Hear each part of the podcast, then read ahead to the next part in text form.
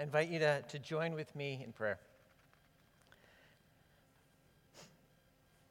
Father, it is our desire, even now this morning, having already heard your word and be reminded of the good news of your resurrection, uh, that even now, as we hear, that you would enable us truly to hear that you would open us up to the joy, the otherworldly, the mysterious joy of Christ having risen from the dead, that we might be changed. I pray this in Jesus' name. Amen. Well, as I've already said, this is without a doubt my favorite Sunday of the year. I can never get through Christ the Lord has risen today without choking up, as you probably even saw at the beginning of the service. There is just so much, so much meaning, so much joy that is in the news of Christ having risen from the dead. Yet I'll also be honest with you, this is oftentimes one of the hardest weeks for me in my preparation because I feel some challenges as a pastor. Part of the challenge, of course, is the fact that I know many of you have heard multiple reflections on this news. Every Easter, we return to the same truths. But it's more than that. There is this sense that I feel heavily upon me, this awareness that there might be some even of you this morning who are not yet able to enter into the joy of the resurrection. That there are, in fact, some of you who perhaps might never experience the joy that God means you to have through the resurrection of Christ. And that possibility kind of weighs upon me. I, I find it leading me to try to think more carefully about what to say, to be praying for all of us. You know, it's striking to me actually that if you look at the four Gospels and how they describe the very end of their stories, none of them actually have an account of the resurrection itself. I don't know if you've thought about this, but there is no description of the moment that the breath enters Jesus' body, that the pulse begins, that he, he sits up we don't have that information. In some ways, that's this private moment that's left just between Jesus and his heavenly Father. What we do have actually is, is the response. What happens next, the different reactions that people have to the news of the empty tomb, to the risen Jesus. And in fact, Matthew, uniquely amongst the four Gospels, doesn't just give us one response, but he actually describes for us two different reactions to the resurrection. There is a response of entering into resurrection joy, and there's a response of closing oneself up to it, closing oneself up to reality. The first of these is ones that perhaps we're a bit more familiar with. It's the story that we started with at the very beginning of the service. You have Mary and Mary Magdalene and another Mary waking up early in the morning while it's still dark, and they are walking to the tomb carrying oils and spices. They want to honor the body of Jesus, the body that was so degraded just a couple days earlier. This is in some ways their quiet form of protest. But as they are walking and the sun is beginning to peek above the horizon, to their shock, the, the earth starts trembling violently. And as they continue to walk and as they actually approach the tomb, they don't understand what they see. There are two people clothed in soldier's garb who just seem to be slumped on the ground. And and the very, very heavy stone that they had no idea how they were going to move has already been moved. But even more striking than all of this is that on that stone is someone who looks like a man, a man who's in clothing that, that no bleach could get as white as it is, but it's even more than that. It's bright. If you remember sometimes in the middle of the night in a thunderstorm, when everything is dark, if you're looking out the window and suddenly the lightning flashes, if it's close, it can be almost blinding. And, it's, and Matthew tells us that's how bright this person was. And so in this moment, the women are trembling and terrified. And the angel, for that is what this is, says to them, Do not be afraid.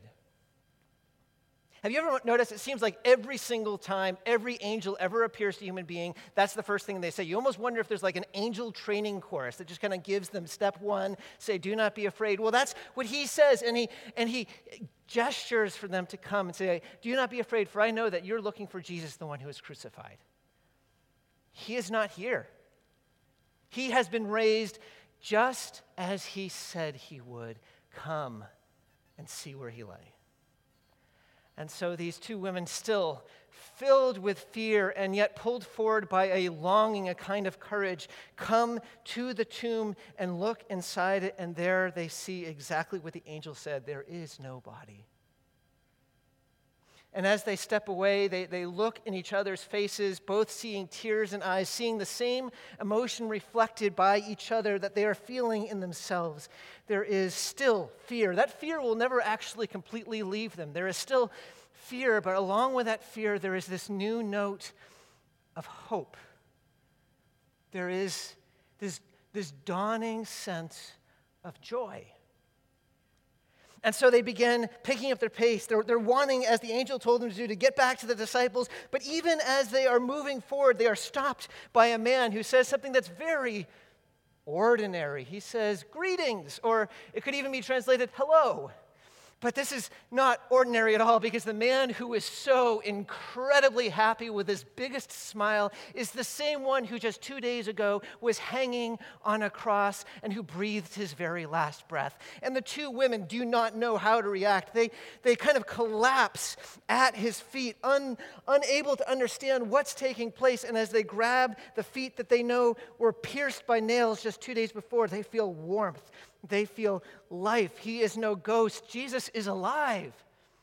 And, and Jesus kneels down and, and looks at them, and then he says to them, I have a message for the disciples. And notice what he calls the disciples. He says, Tell my brothers, which is a beautiful thing for him to say. These disciples are probably racked with guilt at their absolute failure of, of leaving Jesus in the moment of need. But he says, Tell my brothers, I will meet them in Galilee.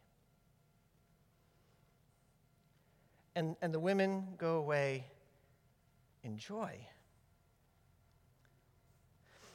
And, and that's what we have here. This first response is a response of joy. But I hope even as we're considering it together right now, you recognize that this is not only a powerful joy, but there is something about it that makes this a, a complicated joy. It is more than a little frightening, more than a little unbalancing. This is not some sort of tame news. This is not just a story about happy ending and a new beginning, about new possibilities and, and life starting. This is not a comfort food kind of story like when you're watching an old TV show that you're familiar with or you're playing with puppies. It's not tame, it is wild and mysterious and otherworldly.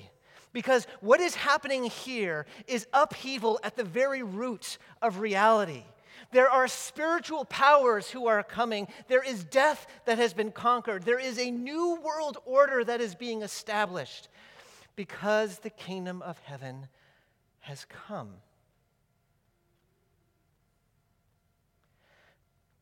Jesus, from the moment he started his ministry, he again and again focused on one central truth above everything else the kingdom of heaven is at hand. The kingdom of God is at hand. And by this, he was saying the way things are right now is not working. This world is broken. The political structures are corrupt and unjust. Even the religious leadership is not accomplishing what they're meaning to. Even you, you are broken by sin. And I have come to make everything right. I have come to turn things upside down, Jesus says, by establishing a new reality, a new community, a new life, to give you a new way with God, a new self that is free from loneliness and selfishness and suffering and death. Because the new world, the new life that I am establishing will be one of perfect harmony between humanity and God and this world. That's, that's what I am doing. I am establishing a kingdom. My kingdom is coming. Every miracle that Jesus did, every word that Jesus said was all meant to point forward to this reality. When, when Jesus was feeding thousands who were hungry and making them satisfied, when Jesus was opening the eyes of those who once were blind so for the first time they could see, when Jesus was taking people whose bodies were paralyzed who felt as if they were dead and he makes them be able to stand, all of these are meant as, as teasers, as signposts saying, This is what I am doing. This is the world that I am bringing. I am turning everything upside down and making everything new. And the reason I bring that up right now is because about, I don't know, maybe six months before, as Jesus continues to proclaim this message, he explains to his disciples that for him to bring about this massive upheaval, he's going to be doing something unthinkable. Again, and he says, for this to take place, I'm going to have to be handed over, I'm going to have to be crucified, I'm going to die, and on the third day, rise again. And that's unthinkable for the disciples. They cannot possibly understand how a king could be victorious through death. So they have no understanding when Jesus goes to the cross that this is what he always had set out to do. And they are not in any way prepared for what is happening on Easter morning. But it happens. When the angel speaks, notice what he says He is not here, for he has risen just as he said he would. He has said this is his plan. As he is speaking of making all things new, he has said, I will die and rise again, and it is happened. He has won.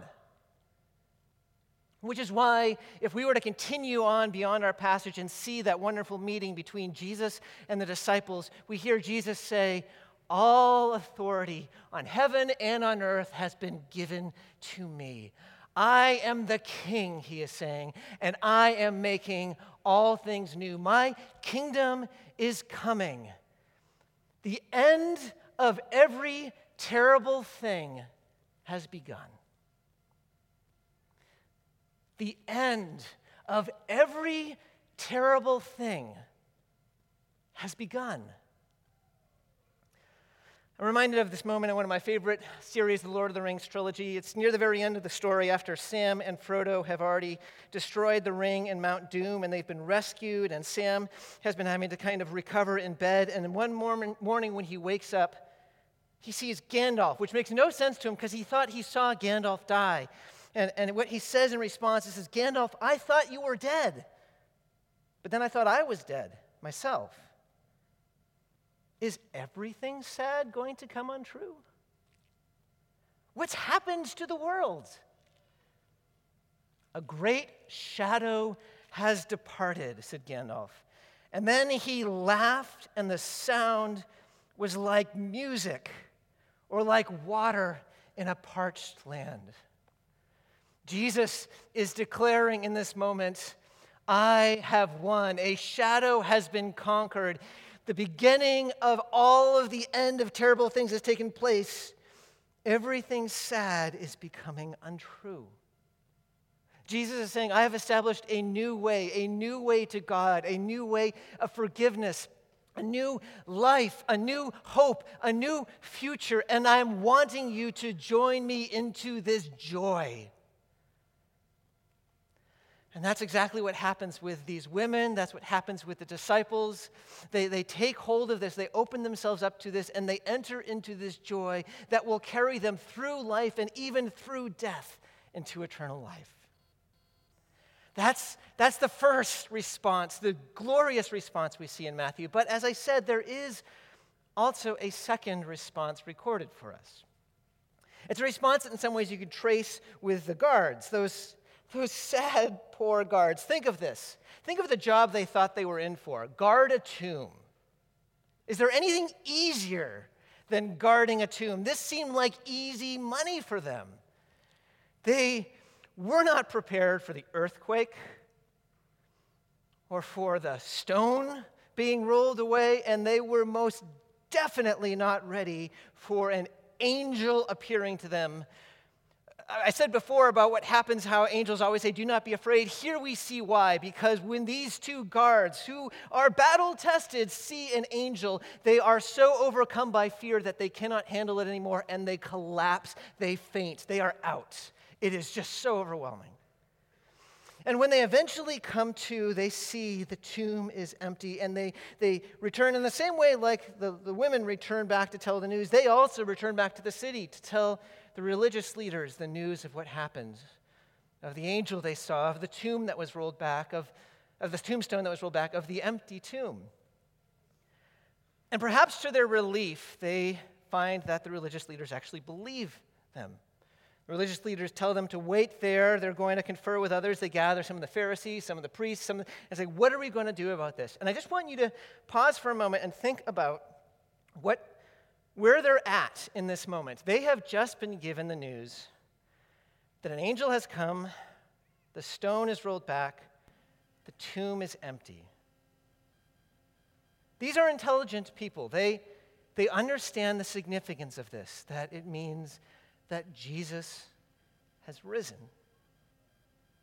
More than that, they understand what the, the scriptures say, and they realize that if he has risen, that means he is the king that God has promised. That means the wait is over. And in this moment, they have before them this opportunity. There is now a way before them to experience forgiveness, for Jesus has said he comes to forgive sins there is now a way before them to experience a new kind of glorious hope.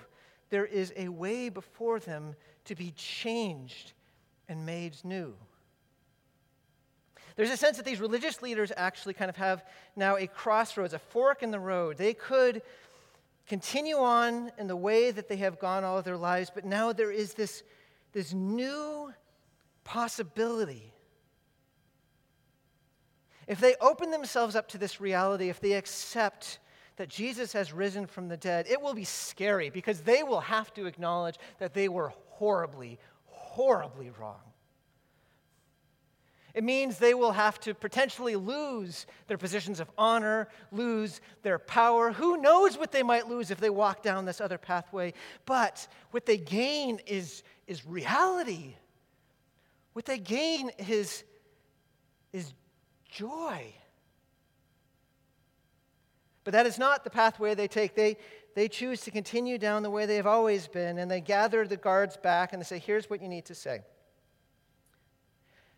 You're sleeping. And while you were sleeping, the disciples came, rolled away the stone, pulled Jesus' body out, and that's why he's not there anymore. And in case you're worried about how this is going to affect your reputation, here's some money to make it easier for you. That's a ridiculous, a ridiculous story. I mean, just, just think about it for a moment. If they were sleeping, how would they know the disciples came? And if they did know the disciples came, why wouldn't they have dis- stopped the disciples? It's not like the disciples were terribly adept at fighting. There's no sensibility to this, but it's even worse than that. It's tragic. Because these religious leaders in this moment are closing themselves off to joy. For the rest of their lives, they will be able to continue on with the life they had before. They will continue to have this position of honor. People will respect them. They will continue with the religious rituals they have, the reading of Scripture, the, the prayers. But all this time, a part of them deep down will know that there's an emptiness to what they are doing because they will know the truth. And a part of them that they may never even acknowledge to themselves will always wonder what would have happened if they had left the group and instead gone to the disciples, sought out Jesus, and asked for forgiveness. For all of their life, they will ache from the knowledge of an absence of resurrection joy. Now, as a pastor, one of my jobs, I think, is to ask awkward questions. And so I want to ask us a question here this morning Is it possible that what I just said about those religious leaders is also true of you. According to surveys, if you are an average American, you believe that the resurrection took place. But here's the more important question, I think what does the resurrection mean to you? What significance do you ascribe to the fact that Jesus rose from the dead? Is it just possible that there is something bigger, that there is something more. There is something huge and otherworldly about the resurrection that you have not yet grappled with. Is it possible that for whatever reason you have kept the resurrection and what it means at arm's length and have closed yourself off to it? One of my favorite authors is C.S. Lewis. Um, probably many of you know of him because he wrote the Narnia series, but he's also written other stuff, of course. And perhaps one of his strangest works of fiction is a book entitled The Great Divorce, where it's an, a, fictional, a fictional account of a dream that he says he has, where someone he describes as the teacher enables him to see a bus trip. It's not an ordinary bus trip because the bus starts in the desolate, lonely, gray location of hell, and it takes citizens of hell and goes into heaven and brings them there for a short period of time. And, and as they step out of the bus, they see heaven and its beauty, and, and the colors are, are glorious. The greens are vibrant. The blue of the river is, is so richly blue. In fact, these colors are so powerful that as these people stand out, they almost feel transparent, gray in comparison. As these journeyers step on the grass, the grass doesn't even bend. As, as they sometimes try to pick up a leaf, they can barely lift up even a leaf because the reality in heaven is so much realer, so much weightier than anything in hell. And in this vision, each of these journeyers end up interacting with, with one of the saved, one of the people who is now a resident in heaven, who themselves are glorious and inexpressibly joyful. And the twist in this story is that each of these interactions, the, the, the, saved invite them here, just come further down the path. I will show you the way that you can join us and stay here. They invite them to a way to stay in heaven, but each situation ends with the people who have journeyed here refusing and instead choosing to go back to hell. So, in one situation, you have a man who was very proud of the way that he has lived when he was on earth and confident that he deserved everything that could be coming to him from heaven.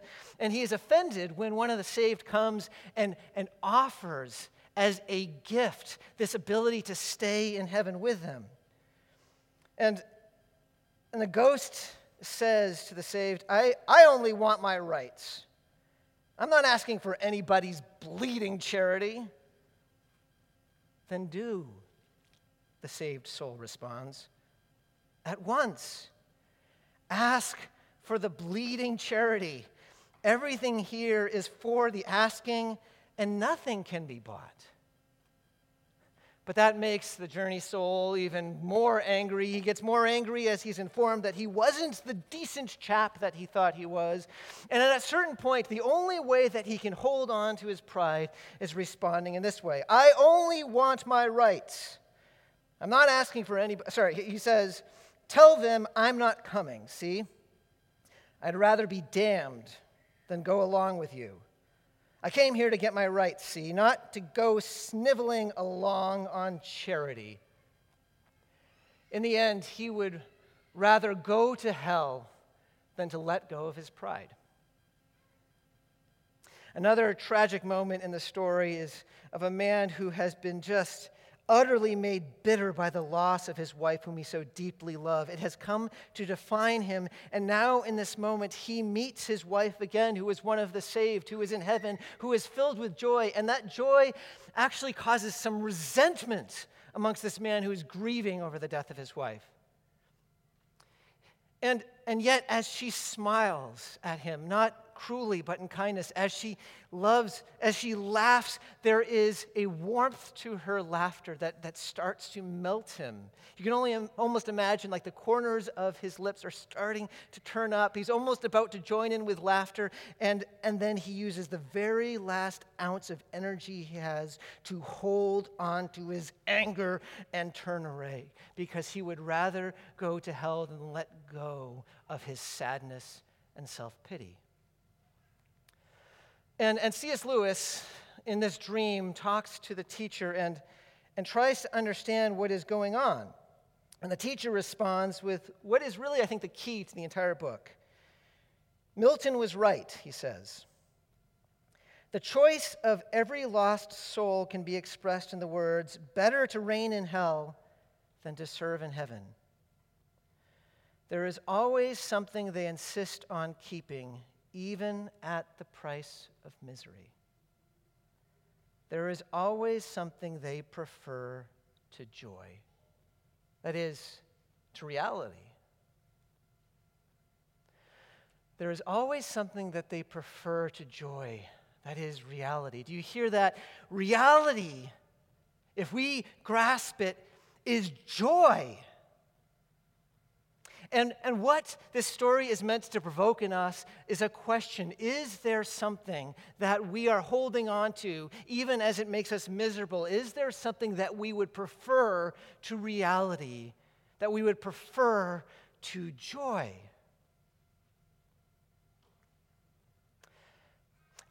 I believe it's possible that this morning there are some of you who are at a kind of crossroads. If you continue in the path that you've been going, life will stay as normal. You'll go home, you'll have a nice Easter dinner, business will go back as normal on, on Monday, and, and life will be unchanged. But there is this other pathway. This pathway that the resurrection has opened up for you if you open yourself up to it. This pathway that invites you to explore what the resurrection actually means.